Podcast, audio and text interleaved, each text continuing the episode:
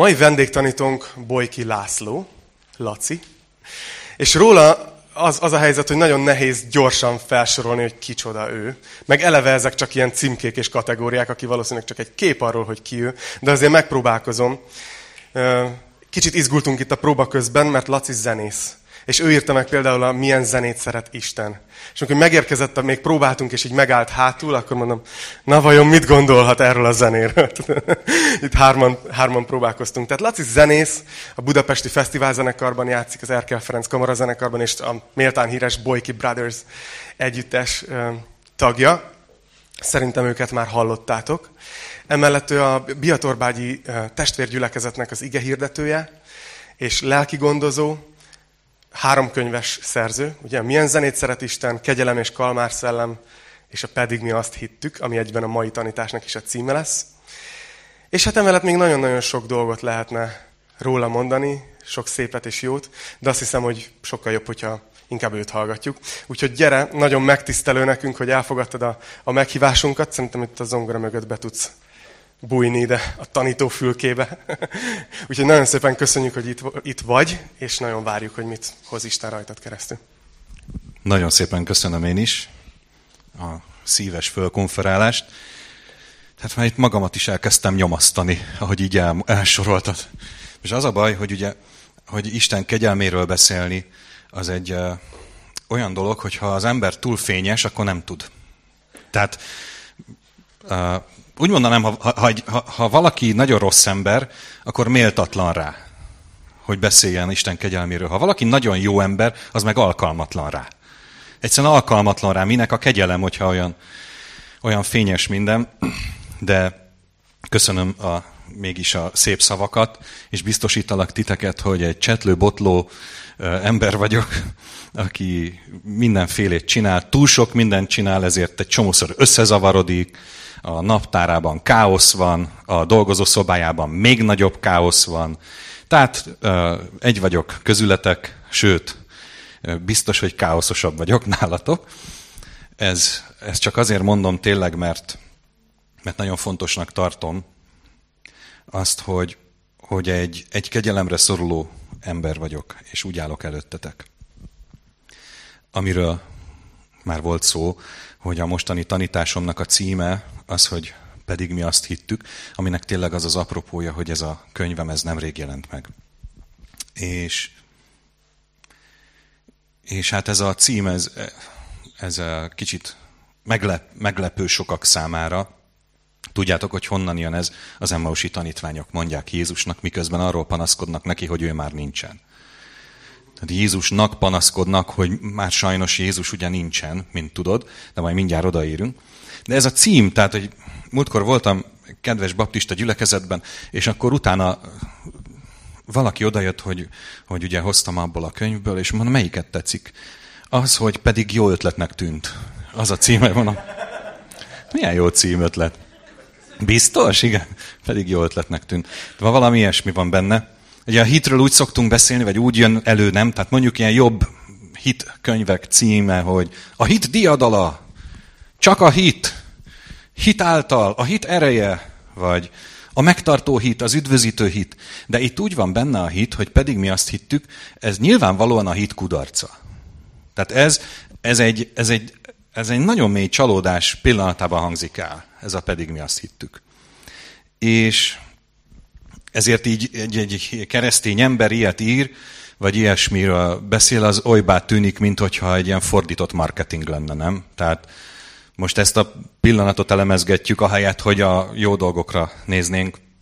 Tehát, mint hogyha olyan könyvcím lenne, hogy hogyan veszítsük el az összes megtakarításunkat, nem? Vagy hogyan együnk, hogyan együnk egészségtelenül, vagy ilyesmi. Tehát egy ilyen rossz asszociáció ez az egész. De nagyon fontos, és előre leszögezem nektek, hogy, hogy ennek a, a tanításnak a lényege az, hogy a krízisekre és a hit kríziseire is úgy tekintsünk, és úgy tekintsetek, mint lehetőségre. A kegyelem forrására. Mert nagyon nagy azoknak az embereknek a száma, akik úgy hát botorkálnak, témferegnek, támolyognak a maguk Emmausi útján, hogy ez van bennük, hogy pedig én azt hittem, hogy ha megtérek, akkor jobb lesz. Én azt hittem, hogy ha csatlakozom ehhez a gyülekezethez, majd kiderül, hogy ezek normálisabbak. Én azt hittem, hogyha, hogyha, hogyha hallgatok erre a testvére, és úgy csinálom a dolgokat, és engedelmes vagyok Istennek, akkor meggyógyul a férjem. Én azt hittem, hogy ha eljárok ima órára, biblia órára, akkor helyre jön a házasságom.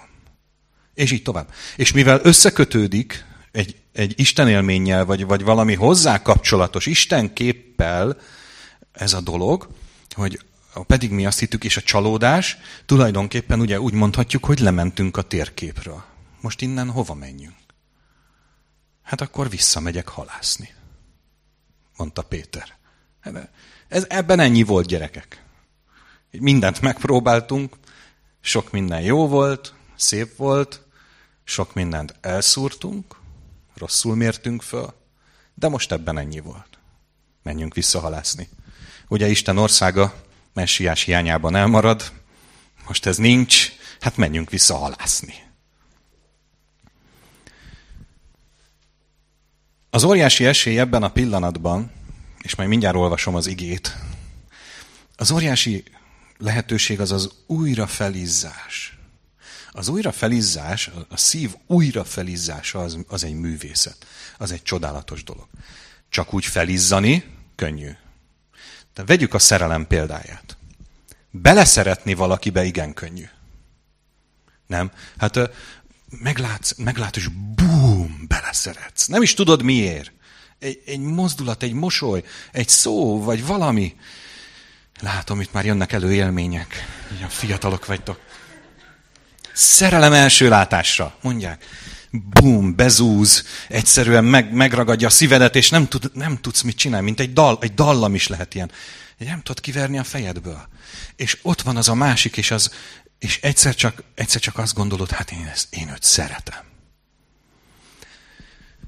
És akkor, tudjátok, van ez a, hogy a feleségem és én 25 évig boldogan éltünk, aztán megismertük egymást mondat. Ugye az van, hogy, hogy ugyanakkor a szerelem vak, és a legjobb szemorvos a házasság. Élj együtt a szerelmeddel. Együtt, együtt, napról napra, hétfőket, szerda, csütörtök, mert a hollywoodi filmek ott érnek véget. Ellovagolnak a naplementébe, csók, függöny, vége. Na jó, de másnap? És akkor másnap, harmadnap, negyednap, ötödnap, két év múlva mi történik? Nincs munkája a férjnek, bárányhimlős a gyerek, és, és akkor ilyen őrültek háza, mondjuk egy szép kedr, esős reggel. Most hol van az a boom, meg az a nagy szerelem? De amikor újra fel tud izzani, ha te újra bele tudsz szeretni a másikban, na, az az igazi. Az, az, az a művészet. Az a csoda. Nem beleszeretni valakibe. Az könnyű. Főleg könnyű ilyenkor beleszeretni másba. Ugye? Miért? Hát mert hát mi azt hittük, hát én jobb lovat akartam. Annak idején normálisan viselkedett a férjem, azt most mi? Meg a feleségem is milyen kedves volt velem, nem? Akkor még. Oj, drágám, meg minden. Ugye? Vagy a feleség. Hát akkor még mondta nekem, hogy szeretlek, Mari, szeretlek. Ez mikor mondta utoljára? És ha kérdezem tőle, mit mond? Megmondtam, Mari, hogy szeretlek. Ha változik a helyzet, tájékoztatlak, ismeritek. Tehát, hogy jaj, jaj, egyszer csak ott vagy, hogy most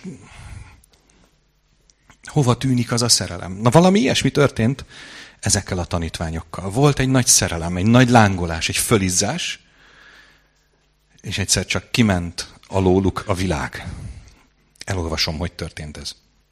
Lukács evangéliuma, 24, 13-tól 20-ig.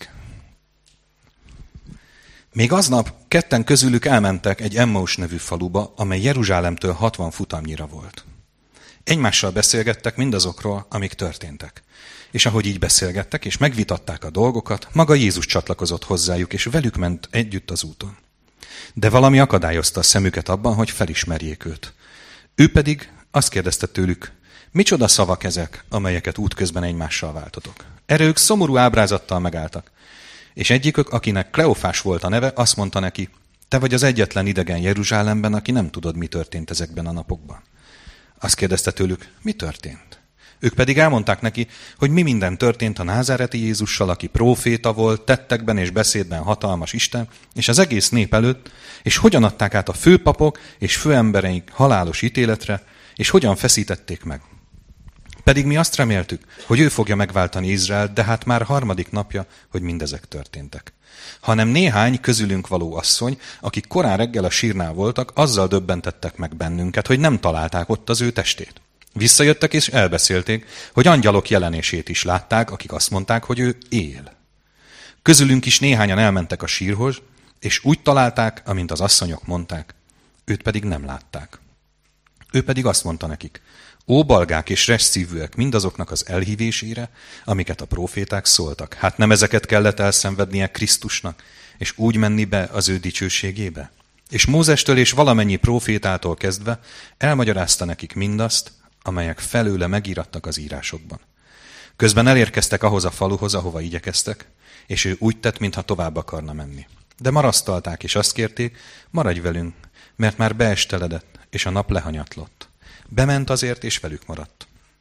Amikor asztalhoz telepedett velük, vette a kenyeret, megáldotta, megtörte, és nekik adta. Erre megnyílt a szemük, és felismerték őt, de ő eltűnt előlük. Akkor így szóltak egymáshoz, hát nem gerjedezette a szívünk, amikor beszélt velünk az úton, és magyarázta az írásokat. És még abban az órában felkerekedtek és visszatértek Jeruzsálembe, ahol egybegyűlve találták a tizenegyet és a velük levőket, akik azt mondták, valóban feltámadt az Úr, és megjelent Simonnak. Akkor ők is elbeszélték, mi történt az úton, és hogyan ismerték fel őt a kenyér megtörésekor.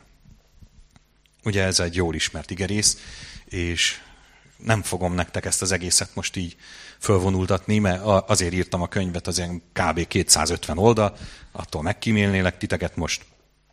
Viszont megpróbálom ebbe belehelyezni azt, amit a bevezetésben elmondtam nektek. Van egy óriási várakozás. Volt egy óriási várakozás a tanítványokban. Az, hogy eljött Isten országa. Mit jelent ez? Egyszer azt mondta nekem egy idős ember, egy tanító. Fogd meg az evangéliumot, fogd meg azt a szót, ezt azt a szó összetételt, hogy Isten országa. Tanulmányozd. Ha ezt megérted, megérted az egész szentírást. Van benne valami. Mi ez az Isten országa? Bele szoktunk gondolni? Mit vártak ezek az emberek? Hát azt várták ezek az emberek, hogy egy, egy, egy olyan jövőképük volt, ami teljesen különbözik attól, mint ahogy mi gondolunk rájuk. Valahogy bennünk az van, hogy ők az első keresztény gyülekezet megalapítói, és nyilván ők úgy gondolkodtak, hogy most majd akkor jönnek a gyülekezetek, tehát a, a saját szemüvegünkön keresztül nézzük, ők egyáltalán nem ezt várták. Ők nem azt várták, ami történt. Itt a dráma.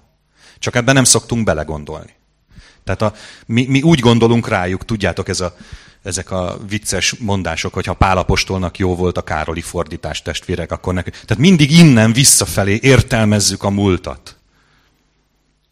Úgy gondolunk rájuk, mint hogyha ők is úgy gondoltak volna magukra, hogy mi rájuk, de ők nem úgy gondoltak magukra. Ők úgy gondoltak magukra, hogy eljött a messiás. A zsidók messiása. Ez mit eredményez? Ez nem kevesebbet eredményez, mint hogy nem sokára itt ezen a földön létrejön Isten királysága, Isten országa. És a messiás uralkodni fog örökkön örökké. És hazaküldi szépen a rómaiakat. És teljes szabadságban élünk, és teljes bőségben, és teljes jólétben élünk, és nem mellékesen. Én ülök a jobb keze felől, a tesóm meg a bal keze felől, tehát közjogi méltóságokká, érted? Halász, melós emberből én egy mondjuk pénzügyminiszter leszek, vagy, vagy mondjuk hadügyminiszter, nem is tudom, osszuk el. Ki, ki mi lesz? Hát ezek így beszélgettek egymással, ezek a drága testvérek. Úgyhogy, na ki a legnagyobb köztünk? Hát én. Mit te? Mit beszélsz te? Hát a múltkor, hogy fölsültél, egy nyomva tördögűzésre nem vagy képes. Jaj, te mondod, mikor beszóltál? Te mondod, te, te, te nevezed magad, a... és akkor így egymással úgy marakodtak. De ezek még a Gecsemáni kert tövében is ezt csinálták. Milyen vigasztaló és emberi. Hiszen ők a szent apostolok. És mégis, mégis azt látjuk, hogy, hogy, hogy mennyire emberiek, mennyire csetlőbotlóak.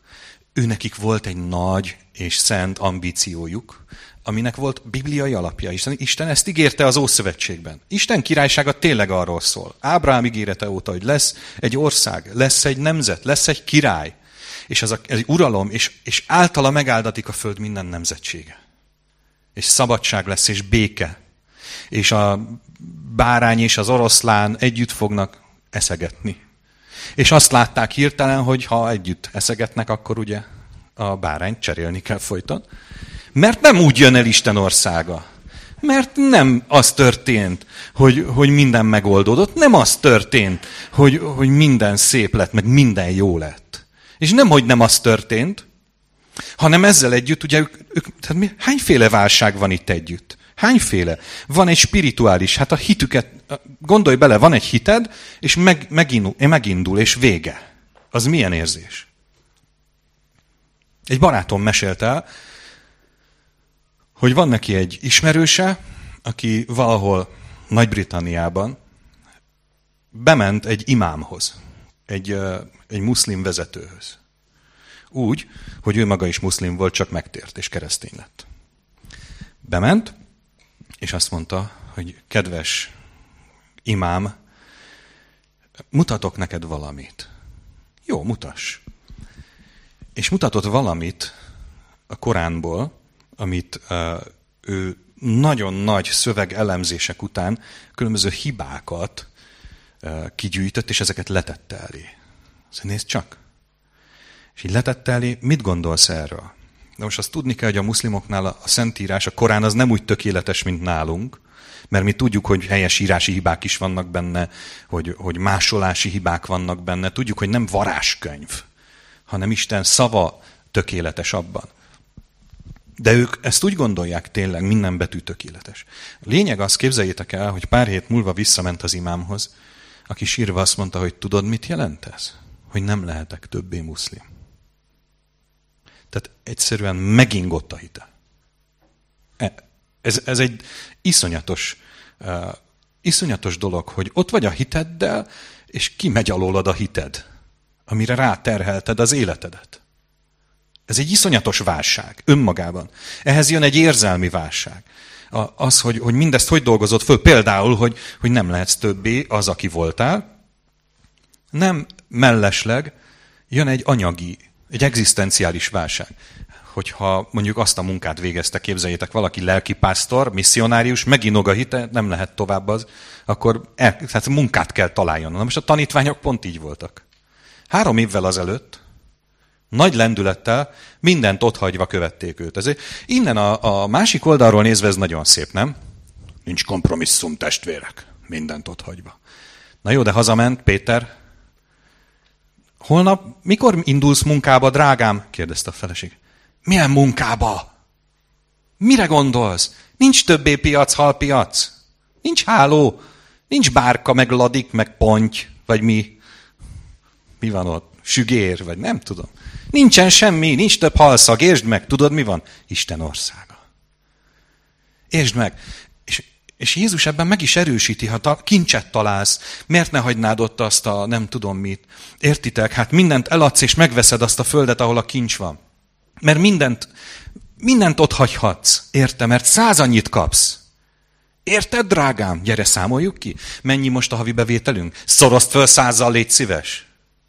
Jaj, nem már. Most ez milyen vallásos felbuzdulás? Már megint valami szekta, gondolhatta az asszony. Nem, értsd meg. És Jézus szépen és fokozatosan fölépíti azt a hitet, hogy rámerik terhelni az életüket. És tényleg csak őt követik. Halottad támaszt. A vak újra lát. Jézus bebizonyította a messiási csodák garmadájával, hogy ő érte mindent ott lehet hagyni. És bármilyen krízis jött, bárki megszorongatta, ő mindig mondott valami olyat, annyira, annyira fantasztikusan minden szorításból kiment. Mindig ő győzött. Megpróbálták sarokba szorítani. És nem az, hogy ki jött, hanem hogy hogy. Hogy mi, micsoda eleganciával, milyen intelligenciával és milyen szellemi hatalommal. A kezük közül kiment. Ezek meg voltak győződve ezek a testvéreink, hogy majd ott a kereszten is ez lesz. Így, így nem érhet véget. Elképzeltétek? Ráteszitek az egész életeteket, mire meggyőz titeket Krisztus, hogy igen, ez az, a szemetek előtt meghal. Olyasmi történik, aminek nem szabadna történni. Ebben nem szoktunk belegondolni, mert ezt is innen nézzük. Hát persze, hát így történt, ha nem, hát harmadnap föltámad. De ők ezt nem tudják. Ami az is döbbenetes, mert Jézus megmondta előre. És mi történik? Az történik, hogy teljesen szétesnek. Teljesen szétesnek. Hazamennek. Hát, drágám, igazad volt. Vissza kell menni halászni. Igazad volt. Anyósnak is igaza volt. Jobb, jobb, nyugi, nyugi, nem kell túl. Arany középút. Nem kell túl lelkesedni, abból mindig csak a baj van. Ugye? Igaz, igazatok volt. Meghalt. De a mesiás, mivel nem halhat meg, ezért, ezért egy teljesen összezavarodott társaság van itt. Nézzük meg ennek a mai vonatkozását. Elkezdesz élni keresztényként, megtérsz. És van neked is egy, egy, egy, talán nagyon is világos várakozásod, hogy mi fog történni. És nagyon sokszor nem az történik. Nagyon sok esetben, sőt mondhatjuk, soha nem az történik. Soha nem az történik. Mindig, mindig meglepő fordulatok, dolgok jönnek, és általánosságban elmondható, hogy, hogy aztán csalódások érnek minket. Ugyanúgy, mint egy párkapcsolatban. Tehát nekem, hogyha jön valaki beszélgetni, és azt mondja, hogy te én 12 éve vagyok nős, de mi még sose veszekedtünk a feleségemmel, akkor ingatom a fejem, hogy ez óriási baj. Tehát ez óriási probléma, hogy tényleg, akkor valami itt nagyon le van folytva. Akkor itt, akkor, hát hiszen a konfliktus az része a kapcsolatnak. Akkor vagy kóros konfliktuskerülés van, vagy valami más, de, de az probléma ám a krízismentesség. Mert a krízis az lehetőség, a krízis az egy nagyon fontos része az előrelépésnek. Tehát kell, hogy jöjjön krízis. Kell, hogy jöjjön, hogy azt mond, hogy pedig, hát pedig én azt hittem. És szeretnék elolvasni nektek egy igen, egy, egy ilyen kis rövid leírást arról, hogy általában milyennek képzeljük, persze karikatúrát fogok olvasni nektek, hogy milyennek képzeljük az áldott testvért. Jó? Tehát ez a kegyelem és kalmár szellemből van, nem tudom, azt kiírta, majd mindegy. Szóval, az van, hogy milyen az áldott testvér? Amikor áldásokért szolgálunk, Isten tiszteletünk középpontjában Isten áldásai, azaz a mi jólétünk kiérdemlése és bebiztosítása áll. Áldottak leszünk, ha Isten szolgáljuk, ami annyit tesz, hogy jól megy a sorunk, hiszen a jutalmunk nem maradhat el. Isten tudja, hogy dicséretünkért cserébe, ami annyira jól esik neki, áldásaiban kell, hogy részesítsen bennünket. Szolgálunk, s ő, miközben elégedetten tekint ránk, ennek fejében szolgáltat. Szakmánk kiválóságává növünk, kollégáink felnéznek rá, és mi tudjuk, hogy mindezért mi mindent adtunk Istennek cserébe, tehát igazán megérdemeljük a sikereinket. A hitetlenek bezzeg nem jutnak előre a ranglétrán. Maradnak, ahol voltak, sőt örüljenek, a hitetlenségük büntetéseképpen nem rakják őket lapátra. A házastársunk fölnéz és büszke ránk, szép és harmonikus kapcsolatban élünk, nincsenek vitáink, de még ha lennének is az áldás oly mértékben kiárat köztünk, hogy a nézelt eltérések elpárolognak, majd egy szerid mosoly kíséretében beolvadnak az áldás fölöttünk ragyagó, világos kék habfelhőibe. A hitetlenek bezzek küszködnek és bukdácsolnak életük ezen területén is. A férjek durvák, büdösek és figyelmetlenek, a feleségek házsártosak, rosszindulatúak, és szándékosan odaégetik az ünnepi ételeket. Gyerekeink engedelmesek és tisztelettudók. Lesik minden szavunkat. A világ bűnös dolgai messze elkerüli őket, hiszen az áldás rájuk is mélységes hatással van. Már három éves korukban kitűnnek játszótéri pajtásaik közül, a mászókák valóságos bajnokai, a piros pöttyös gumilaszti zsonglőrjei, a homokvárak építészmérnökei ők. Mindezek tetejébe, ha hitetlen szomszédunk beképzelt vízfejű gyereke elkéri a homokozó lapátot, a mi fiunk a kedvenc dömperével együtt adja oda neki, majd kedvesen így szól, tessék a játékom, szólj, ha szükséged van még valamire, segítek neked. A csokimból nem kérsz? Bezzeg a hitetlenek gyerekei már az első percben belehemperegnek a játszótér közepén díszelgő hatalmas kutyapiszokba, üvöltöznek, árulkodnak, leesnek a mászolkáról, szánalmasan gyengék a pöttyös lasztival bemutatott cseleik, és szétrugják egymás amúgy is béna homokvárait. Kamaszodó gyermekeink is áldottak. Az osztály, mit az osztály? Az egész iskola legjobb tanulói. Segítőkészek, udvariasak, kötelességtudóak.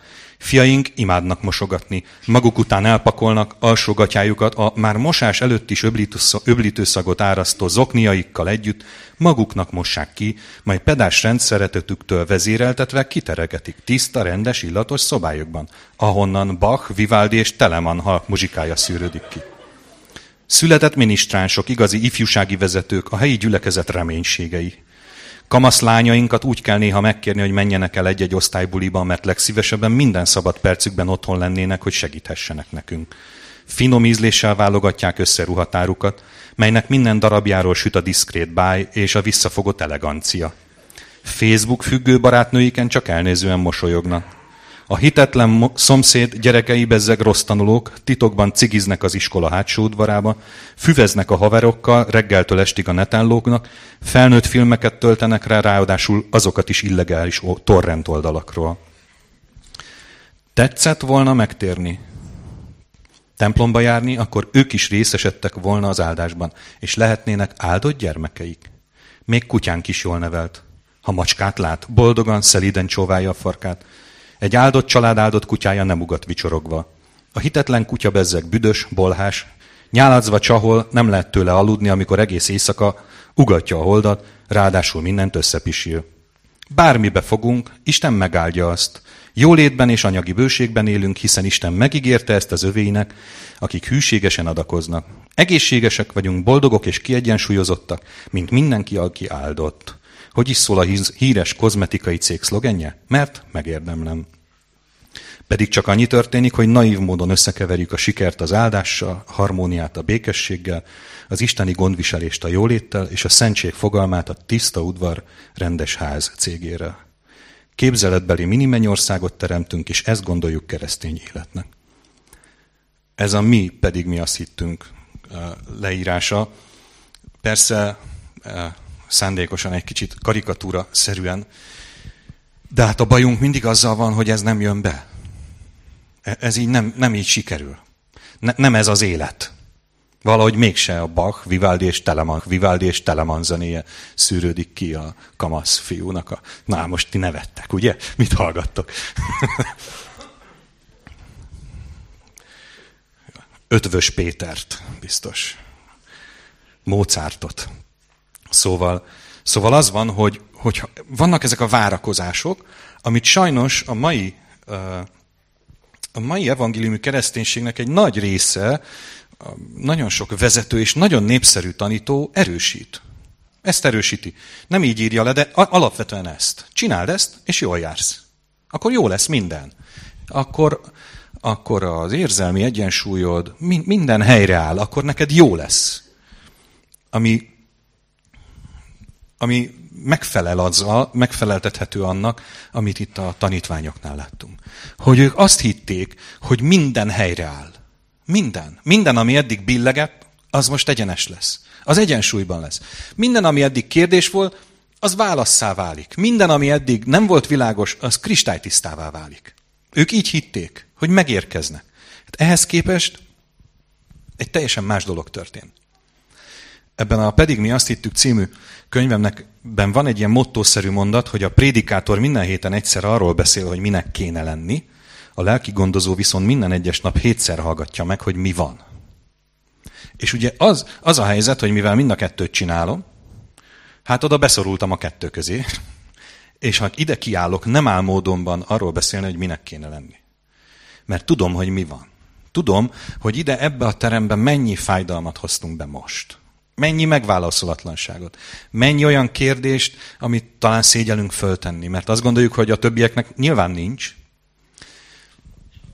Ezt tapasztalatból tudom. Tehát tudom, én is, én is ismerem ezt a szorongást, hogy azt hiszem, hogy csak én vagyok olyan béna. Csak én, ezt csak én, én esem pofára. Csak, csak én vagyok az, aki elbotlik. Csak én vagyok az, aki ezt nem tudom. Csak én esek bele bűnbe. Csak én nem tudok kikecmeregni valamiből. Csak én érzem magam nyomorultul időnként, és nem tudom mitől. Ismeritek ezt. És akkor, és akkor dönthetünk. Itt az van, hogy ezek a, ezek a tanítványok ezek elmondták, hogy ez, ez a helyzet. Ez a helyzet. Azt hittük, hogy jó lesz, és közben nagyon rossz lett. Mi ebben a döbbenetes? Én amikor először ezt a Emmausi történetet így igazán megértettem magamnak, akkor, akkor egyszerűen röhögő görcsöt kaptam. Képzeljétek el, ott van ez a két tanítvány, Kleofás, meg a társa. Társának nem tudjuk a nevét, de azt tudjuk, hogy tanítványok voltak. Tényleg követték Jézust. És úgy kezdődött, hogy az nap. Ez melyik nap? Ez a feltámadás napja. Tehát a valóságban a világ legnagyobb győzelme történt. Jézus meghalt a kereszten, és föltámad harmadnapra. Legyőzte a gonoszt. És az ő tanítványai lóg az óruk, mint a templom kirincs. Mint a legnagyobb vereséget uh, siratják, hogy, hogy ez történt. Isten egy, kinyitott egy ajtót, egy teljesen új kezdődött, és ők azt hiszik, hogy minden most fejeződött be. De ez hogy létezik? És azt se lehet mondani, hogy nem tájékoztatták őket, hát Jézus előre megmondta. Előre megmondta, hogy ez lesz. Föl fogok támadni. Egyszerűen, és akkor megjelenik Jézus, találkozik velük, és neki panaszkodnak. Neki panaszkodják el, hogy nincs már Jézus. Hát tudod, az van, hogy úgy gondoltuk, úgy gondoltuk, hogy majd itt minden jó lesz. Tudod, volt itt ez a Jézus, vagy nem tudod, ugye? Te vagy az egyetlen, aki nem tudod. Mi mindenki tudja. Te nem tudod sajnos. Tájékoztatunk, mi történt, jó? Tehát te, teljesen döbbenetes, abszurd a párbeszéd. És Jézus valamiért nem mondja azt, hogy ha-ha, hu-hu, figyeljetek, süsű, én vagyok az. Nem mondja ezt, hanem így megy velük ezen az úton. Megvárja, megvárja, hogy mikor döbbennek rá. Együtt megy, megy velük. Együtt megy velük.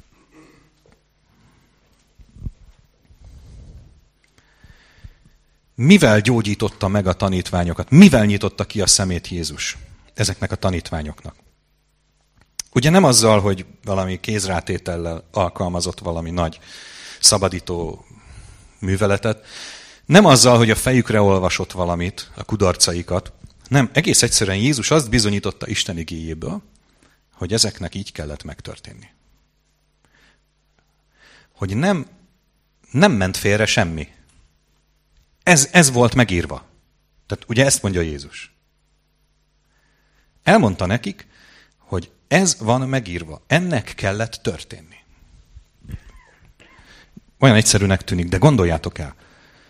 Az, hogy ennek kellett történni, azt jelenti, hogy mi lenne, ha kiköltöznétek a vallásos légváratokból, és beköltöznétek a valóságba? Isten hozott a győzelemben. Isten hozott Isten tervében. Eddig hol voltatok? Jézus ezt mondja nekik.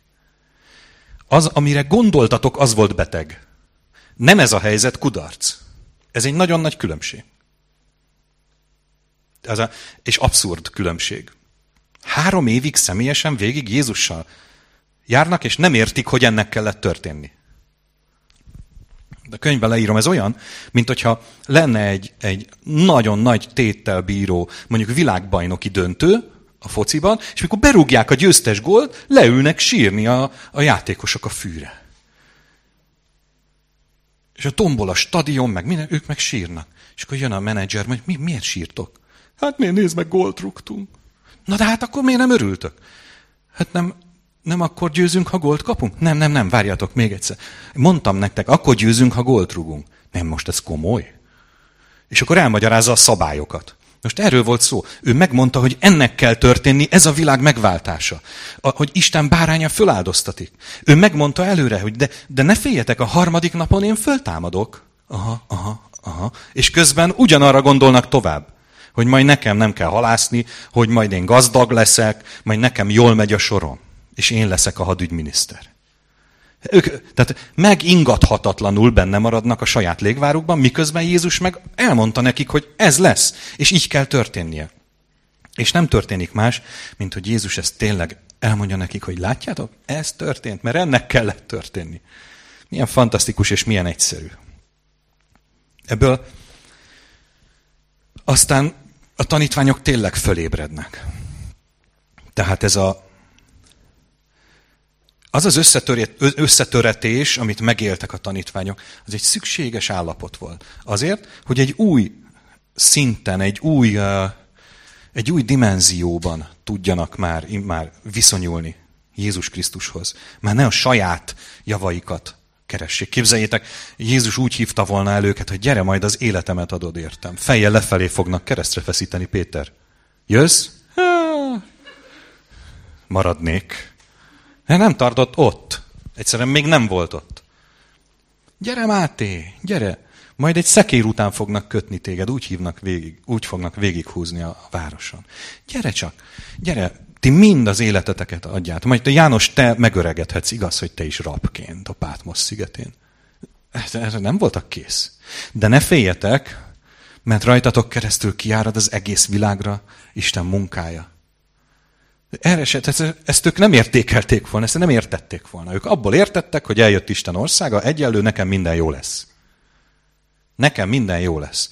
És megszűnök végre csetleni, botlani, hanem most már majd megérkezem. Néhány emberről így hagy mutassam be nektek, hogy mennyire így működik Isten munkája.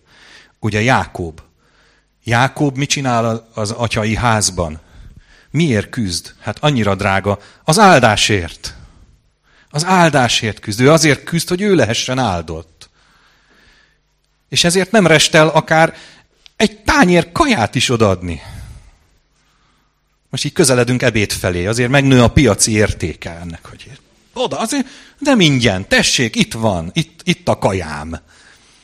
Mert azt hiszi, hogy így, így, így adok, kapok alapon, ezt így meg lehet venni, de, de ha belegondoltok, ő jót akar, ő áldást akar.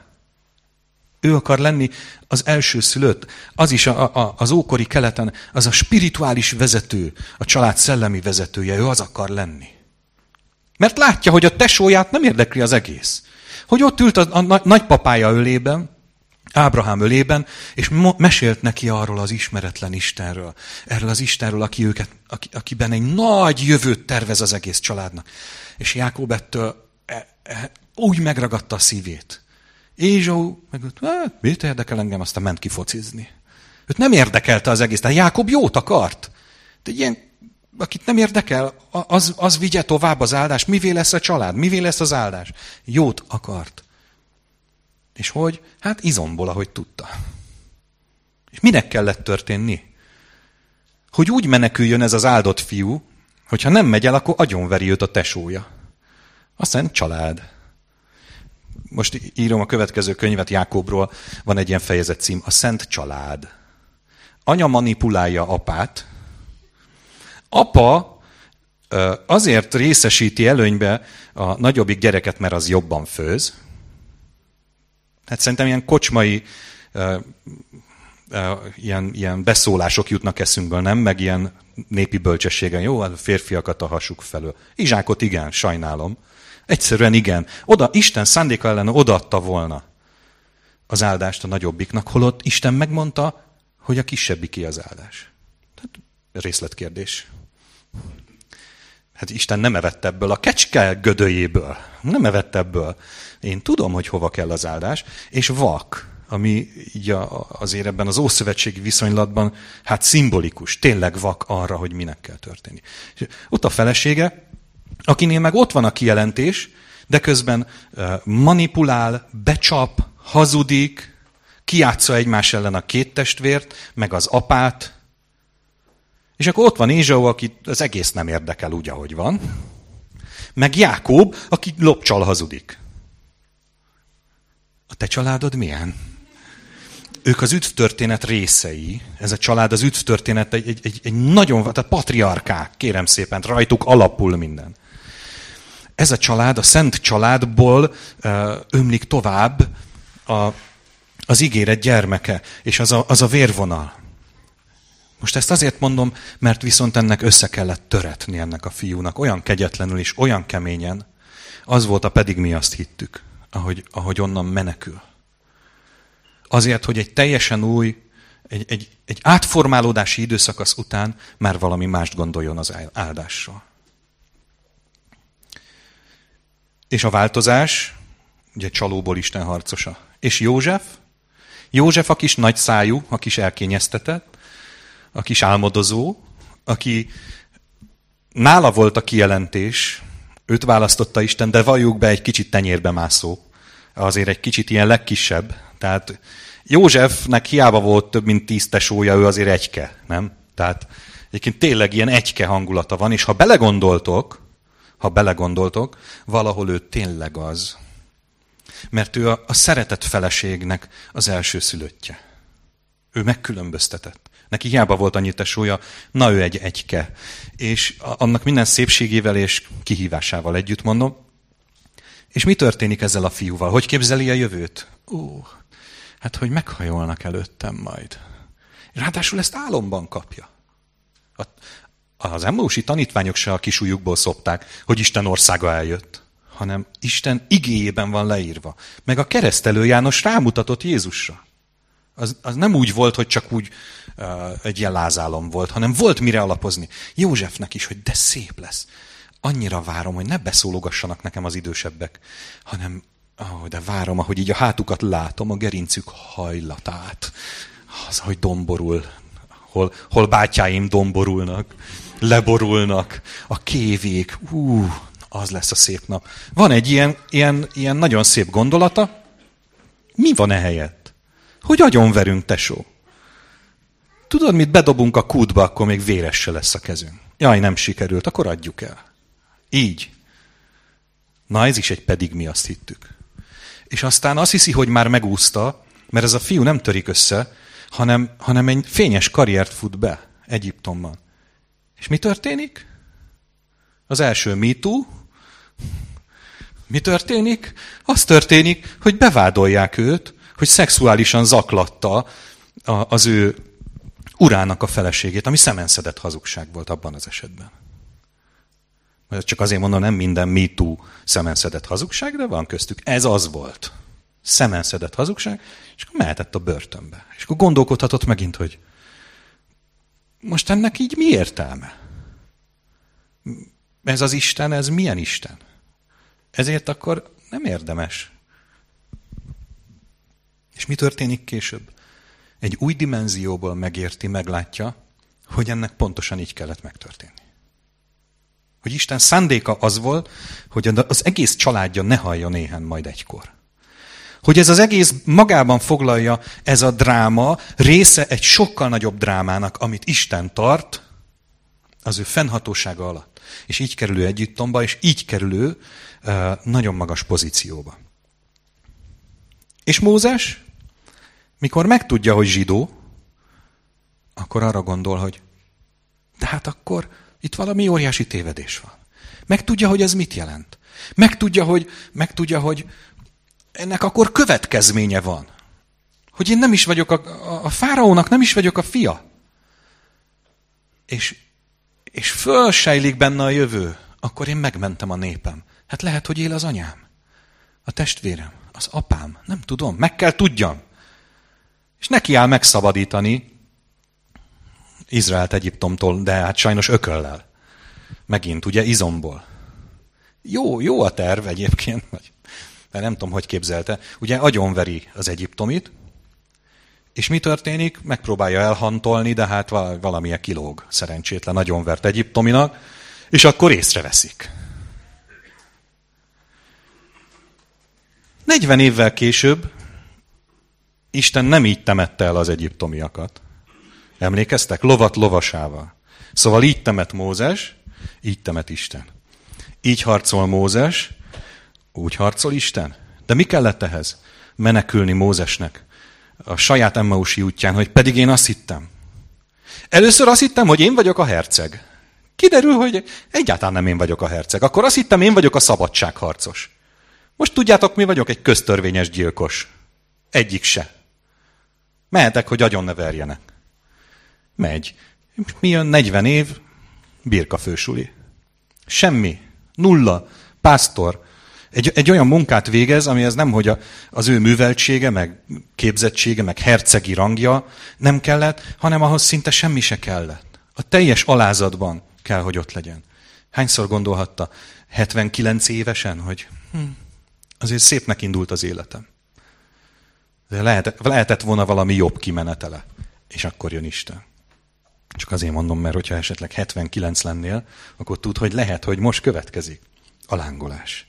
És a változás egy gyilkosból, egy agresszív és arrogáns emberből a világ legszelidebb embere.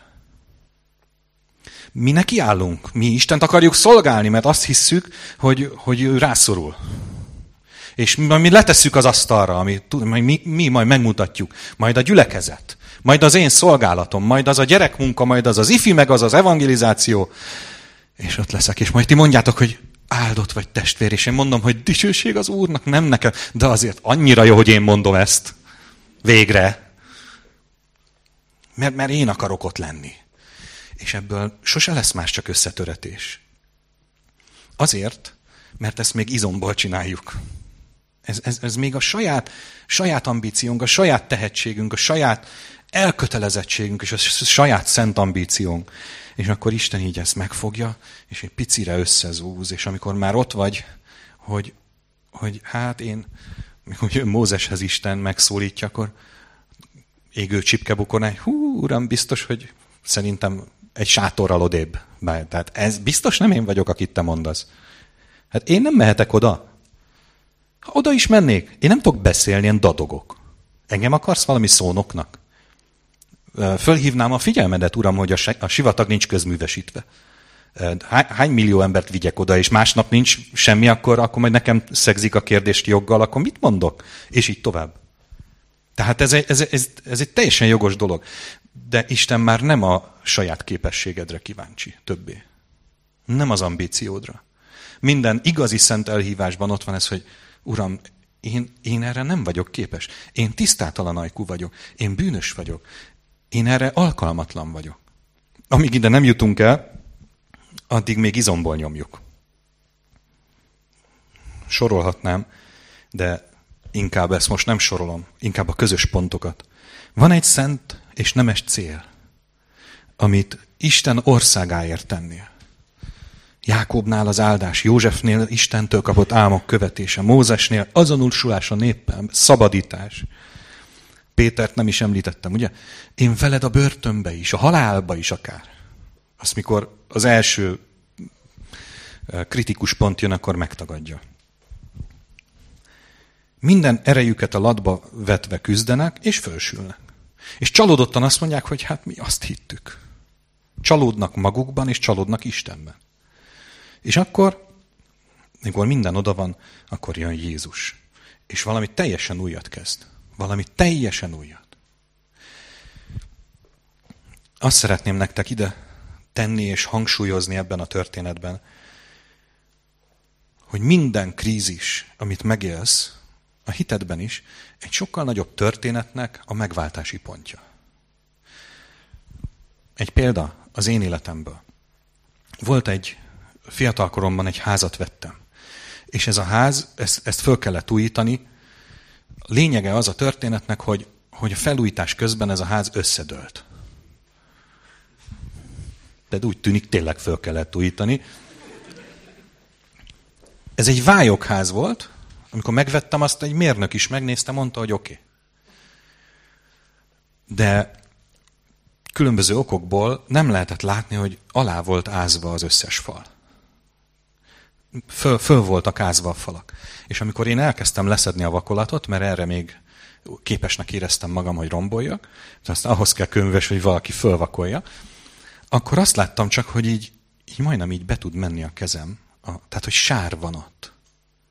És képzeljétek el, hogy azon a napon, amelyiken ez összedőlt, a kisfiam elesett, beütött a csípőjét, és, és olyan fájdalmai voltak, még csak picike volt, három éves, hogy kórházba kellett menni. Látszott, hogy ez, ez ízület. Itt egy krízis.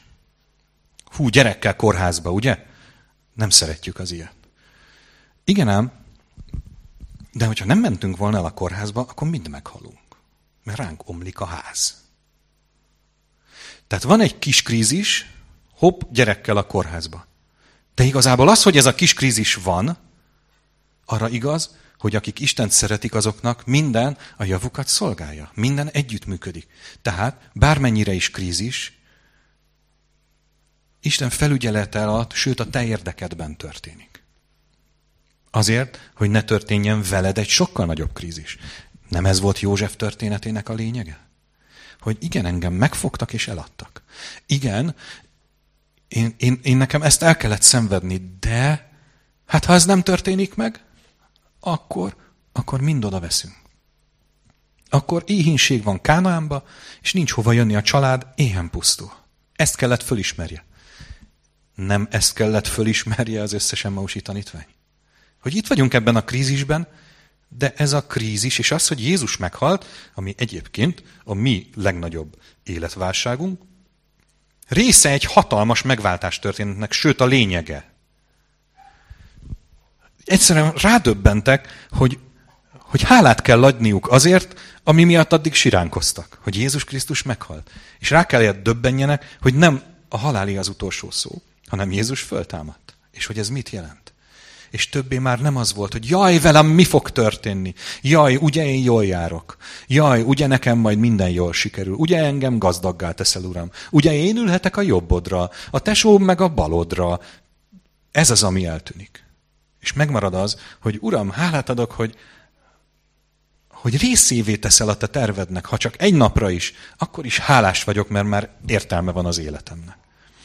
És ő, és ő így foglal bele téged és minnyájunkat az ő tervébe. Rengeteg ide térek vissza, azok a sebek, azok a fájdalmak, azok a terhek, azok a csalódások, amiket hordozunk, ezek mind Jézus Krisztusban nyernek értelmet. Egy csomó mindenről még nem tudjuk, hogy hogy. Még nem tudjuk, hogy, hogy az hogy ér célba, annak mi lesz az értelme. De Isten igéje olyan, hogy, hogy biztosít minket arról, hogy, hogy mindennel célba érkezik Isten. Annyira szeretem azt az éneket, az Úr csodásan működik, aminek az az utolsó sora, hogy a sorsot sötétlő árnya közt szent arca rejtezik. Ezt ismerte föl József. Ezt ismerte föl Jákób. Ezt ismerte föl Mózes. És ezt ismerték föl az emmausi tanítványok. Hogy a pedig mi azt hittük, ott egy veszteség. El kell engedni a naív elképzeléseinket. De ami helyette van, az ezerszerese annak, amit mi hittünk. És én abban bátorítalak titeket, hogy nyugodtan és bátran engedjétek el ezeket a, ezeket a hiedelmeket, amikbe beköltözünk, amiket sokszor sajnos erősítenek is. Egyáltalán az azért való rettegést, hogy mi lesz holnap, hogy mi lesz veled, velem, a szeretteinkkel, hiszen az Atya kezében vagyunk. Minnyáján. És ő azt mondja, ezeket engedd el, és ő ad egy teljesen új látószöget, egy teljesen új hitet, amiben minden értelmet nyer. Isten áldja meg az igéjét a szívetekben. Amen.